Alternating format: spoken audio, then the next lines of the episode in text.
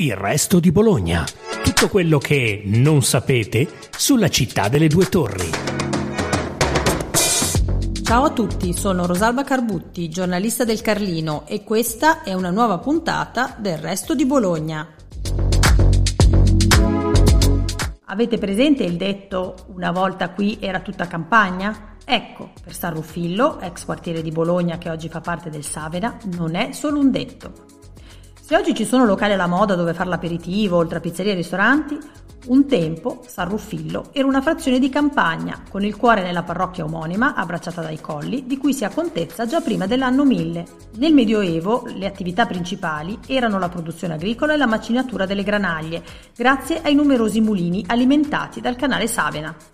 Dove oggi c'è il centro commerciale, ad esempio, c'era il mulino della Foscherara, la cui memoria è rappresentata da una ruota in legno.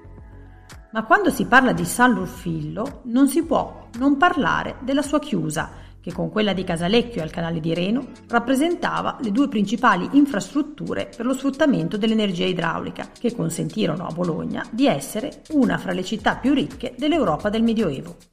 Un punto nevralgico la chiusa, di cui l'immagine più recente è quella della violenza dell'acqua durante la tragica alluvione di maggio.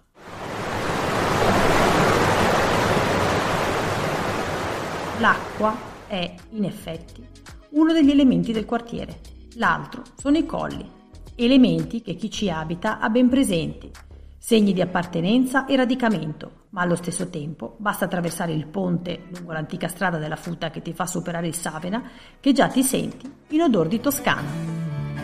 Bologna arrogante e papale, Bologna la rossa e fetale, Bologna la grassa e l'umana, già un poco romagna, in odor di Toscana. Oggi, quello che fu un rione, ci sono negozi, bar, attività.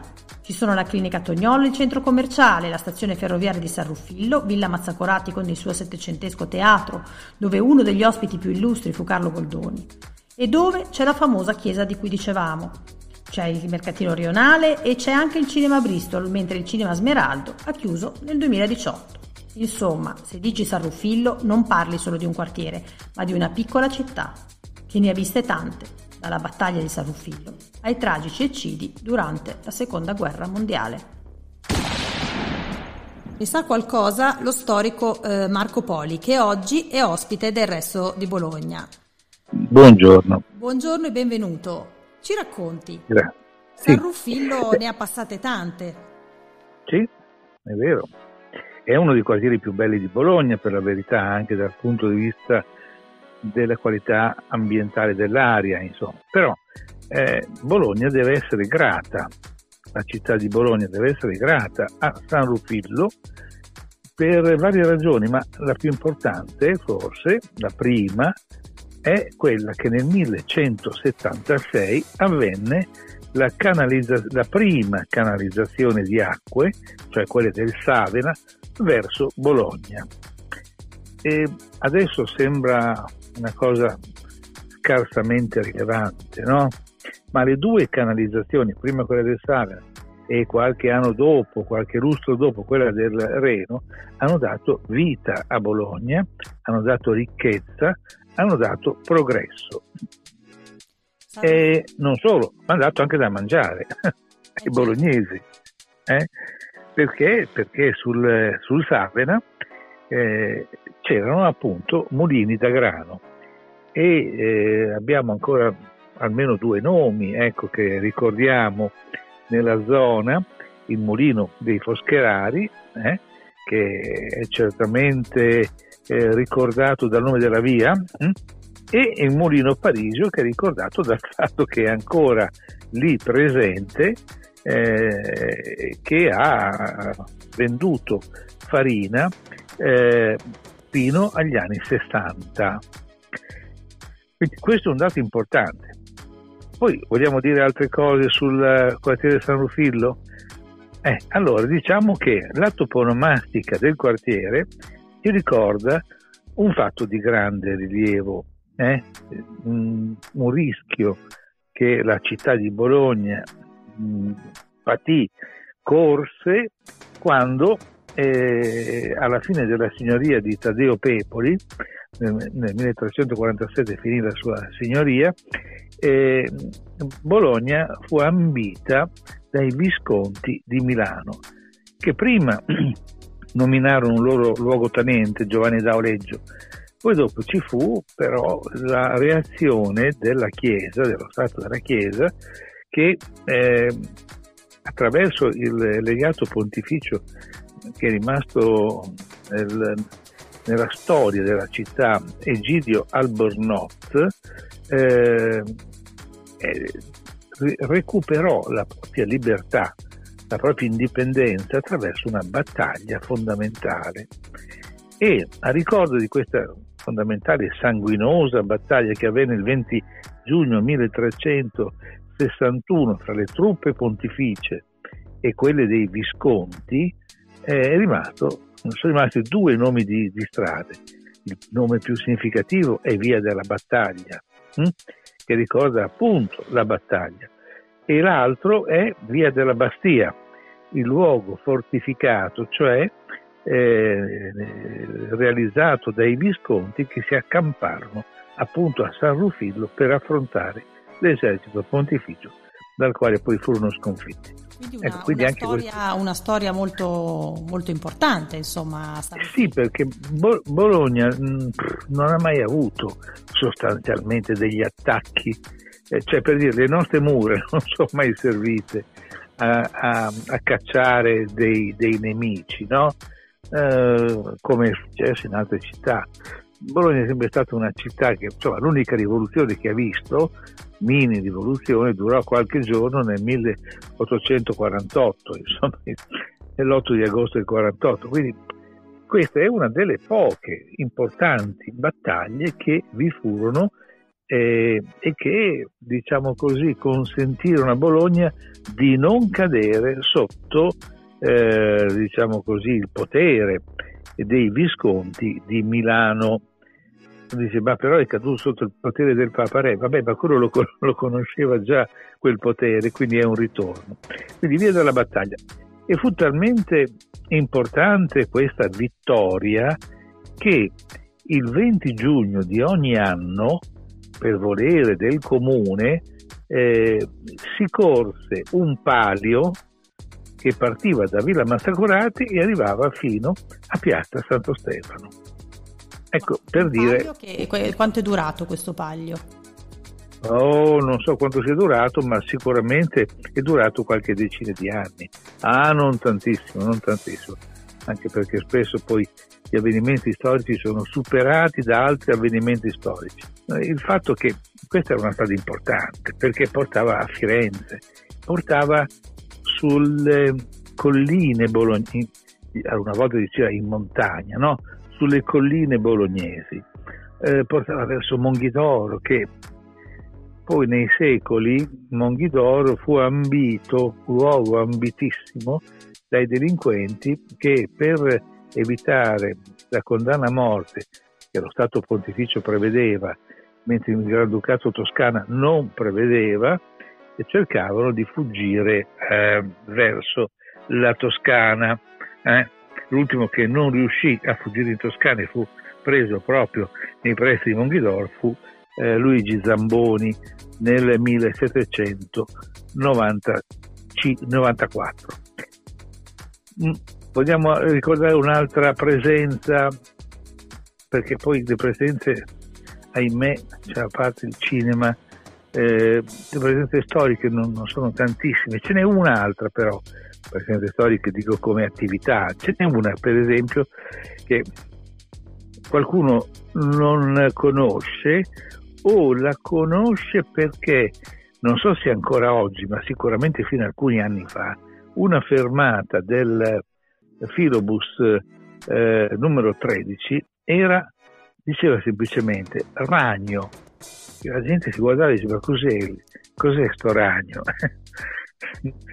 L'osteria è un'osteria, un'antica osteria, era un'osteria che era molto nota in città e che come tante altre osterie prendeva il nome da un eh, animale da un animale. Nella, andando verso eh, San Rufillo ce n'erano due di osterie eh, segnalate dagli animali, da animali. Il ragno, eh, perché proprio fuori c'era un ragno, e, un ragno, una scultura insomma, di metallo, e l'altra era lo sterlino, che ancora oggi uh, è, un, è una denominazione nota, ma se vai a chiedere cos'è lo sterlino, nessuno, nessuno, pochi sanno che lo sterlino è un uccellino. Quindi poi, poi, non so, di osterie con i nomi, con i nomi di mm, animali, c'era l'osteria dell'aquila, della, della scimmia, ancora oggi in Vicolo Colombina c'è un ristorante, una volta era un'osteria, Colombina, eh, il gallo, eh, il leone, il cavallino. Andava di moda, eh, insomma, andava di moda. Andava di, eh, poi qui, qui, dove abito io c'era quella del Q, no? Eh, via Safti. Bene, quindi l'osteria del Ragno è in via Murri. Eh, c'è ancora, e c'è ancora. Adesso c'è un ristorante, ma l'osteria era eh, non proprio in quel punto lì, ma era nei pressi eh, dava su una piazzetta giardino con un distributore di benzina incorporato eh, che stava davanti alla, alla, confluenza fra le vie degli Orti e via Laura Bassi. Mm? Ecco, lì stava l'osteria. Adesso è un ristorante e, e mi dicono che sia un ristorante che si fa valere. Vogliamo dire un'altra curiosità su San Rufillo? Perché no? Per esempio, 1860, Bologna, attraverso un voto che oggi chiameremo referendum, una volta fu chiamato plebiscito, eh, il, eh, nel 1860 Bologna decide di aderire alla monarchia sabauda e non allo Stato pontificio. Passato un po' di giorni, eh, Vittorio Emanuele eh, re, re Vittorio Emanuele fa un giro per eh, le nuove regioni, le nuove città che hanno aderito alla monarchia e quindi dopo essere stato a Firenze con una carrozza cioè, questi sono viaggi altro che il turbojet privato no, con una carrozza tutta impolverata poveretto da Firenze supera la Futa e arriva a San Rufillo arriva a San Rufino che era distrutto, era distrutto lui e tutto il suo seguito. E qui per fortuna c'era un marchese molto monarchico che si chiamava eh, Giovanni eh, Augusto Mazza, Mazzacorati che era titolare padrone di una villa bellissima perché è uno dei, forse, forse insieme a Villardini gli unici esempi di neoclassico bolognese. E qui fu accolto, rifocillato, fatto riposare quella mezz'oretta che era indispensabile, poi accompagnato dal, da questo marchese col fratello eccetera e altre persone, accompagnato verso eh, via Santo Stefano. Quindi anche questa, eh, questo episodio fa fa capire che appunto San Rufino fu onorato della presenza del re che scelse quella strada lì, scelse e non un'altra. Per dire, Napoleone entrò da Porta San Felice, eh, eh, Giulio II entrò da Porta Maggiore e Vittorio Emanuele II entrò da Santo Stefano, da San Rufino e quindi Santo Stefano.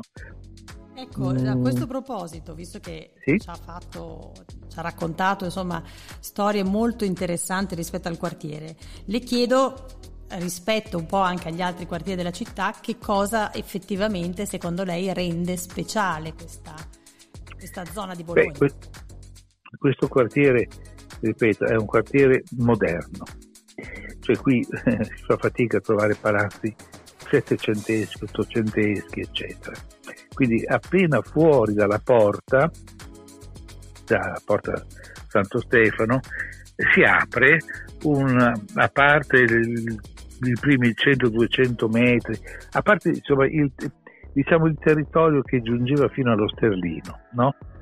e dove c'era anche l'osteria o la locanda eh, all'inizio c'era un'altra locanda del, del Pellegrino, no?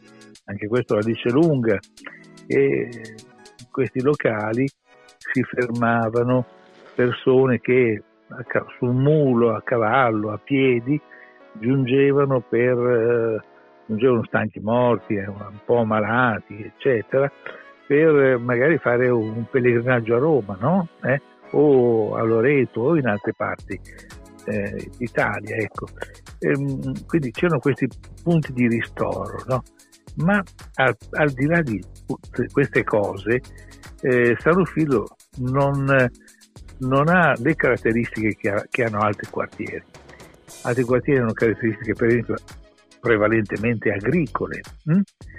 eh, sono più, non so, le lame, sono, zone basse. Questa invece è una zona eh, alta, dove nacquero, eh, vennero su tante case, chiamiamole anche ville, diciamo, che hanno, hanno avuto, diciamo, eh, il privilegio di essere considerati luoghi quasi di villeggiatura. Allora, diciamo la, la parte più significativa. Su per via Siepe Lunga. Chi è che aveva fatto la villa? Giovanni II Bentivoglio, cioè il signore di Bologna. E quando il signore di una città, il re, mm, quello che è, insomma, il sindaco, una, si insegna in un punto, tante persone che lo amano o fingono di amarlo, sono dei laudatores, diciamo così, ah, che lo adorano, eccetera, costruirono le ville vicino. E allora, nella parte, diciamo così, destra di via Murri, eh, andando oltre lo Sterlino, fra via Siperunghe e queste vie laterali, si possono incontrare delle ville strepitose, bellissime, fra le più belle che ci siano. Quindi questo è sicuramente un dato che altri quartieri non hanno per la loro configurazione territoriale. E poi diciamo che quella che veniva chiamata Camaldoli, e cioè Villa Mazzacorati, la zona del Mazzacorati, è, era il parco più grande della città. Era un, un luogo meraviglioso, ecco.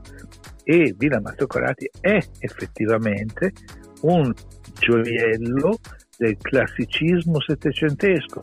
Poi tutti ricordano il teatrino che c'è dentro, ma il teatrino è un aspetto tipico di quell'epoca, no? quando i nobili si inventavano tutti dei Molière eh, o dei Goldoni e scrivevano e recitavano essi stessi. No, quella è una villa strepitosa dal punto di vista architettonico e della configurazione esterna. Il verde che c'era adesso è un verde così che è curato nella parte anteriore, ma allora era tutto curato intorno, eccetera. Era un parco veramente strepitoso.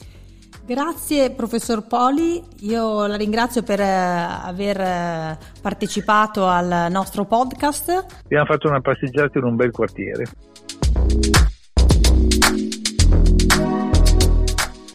Grazie per averci ascoltati. Seguite ancora Il Resto di Bologna, il podcast della redazione del Resto del Carlino.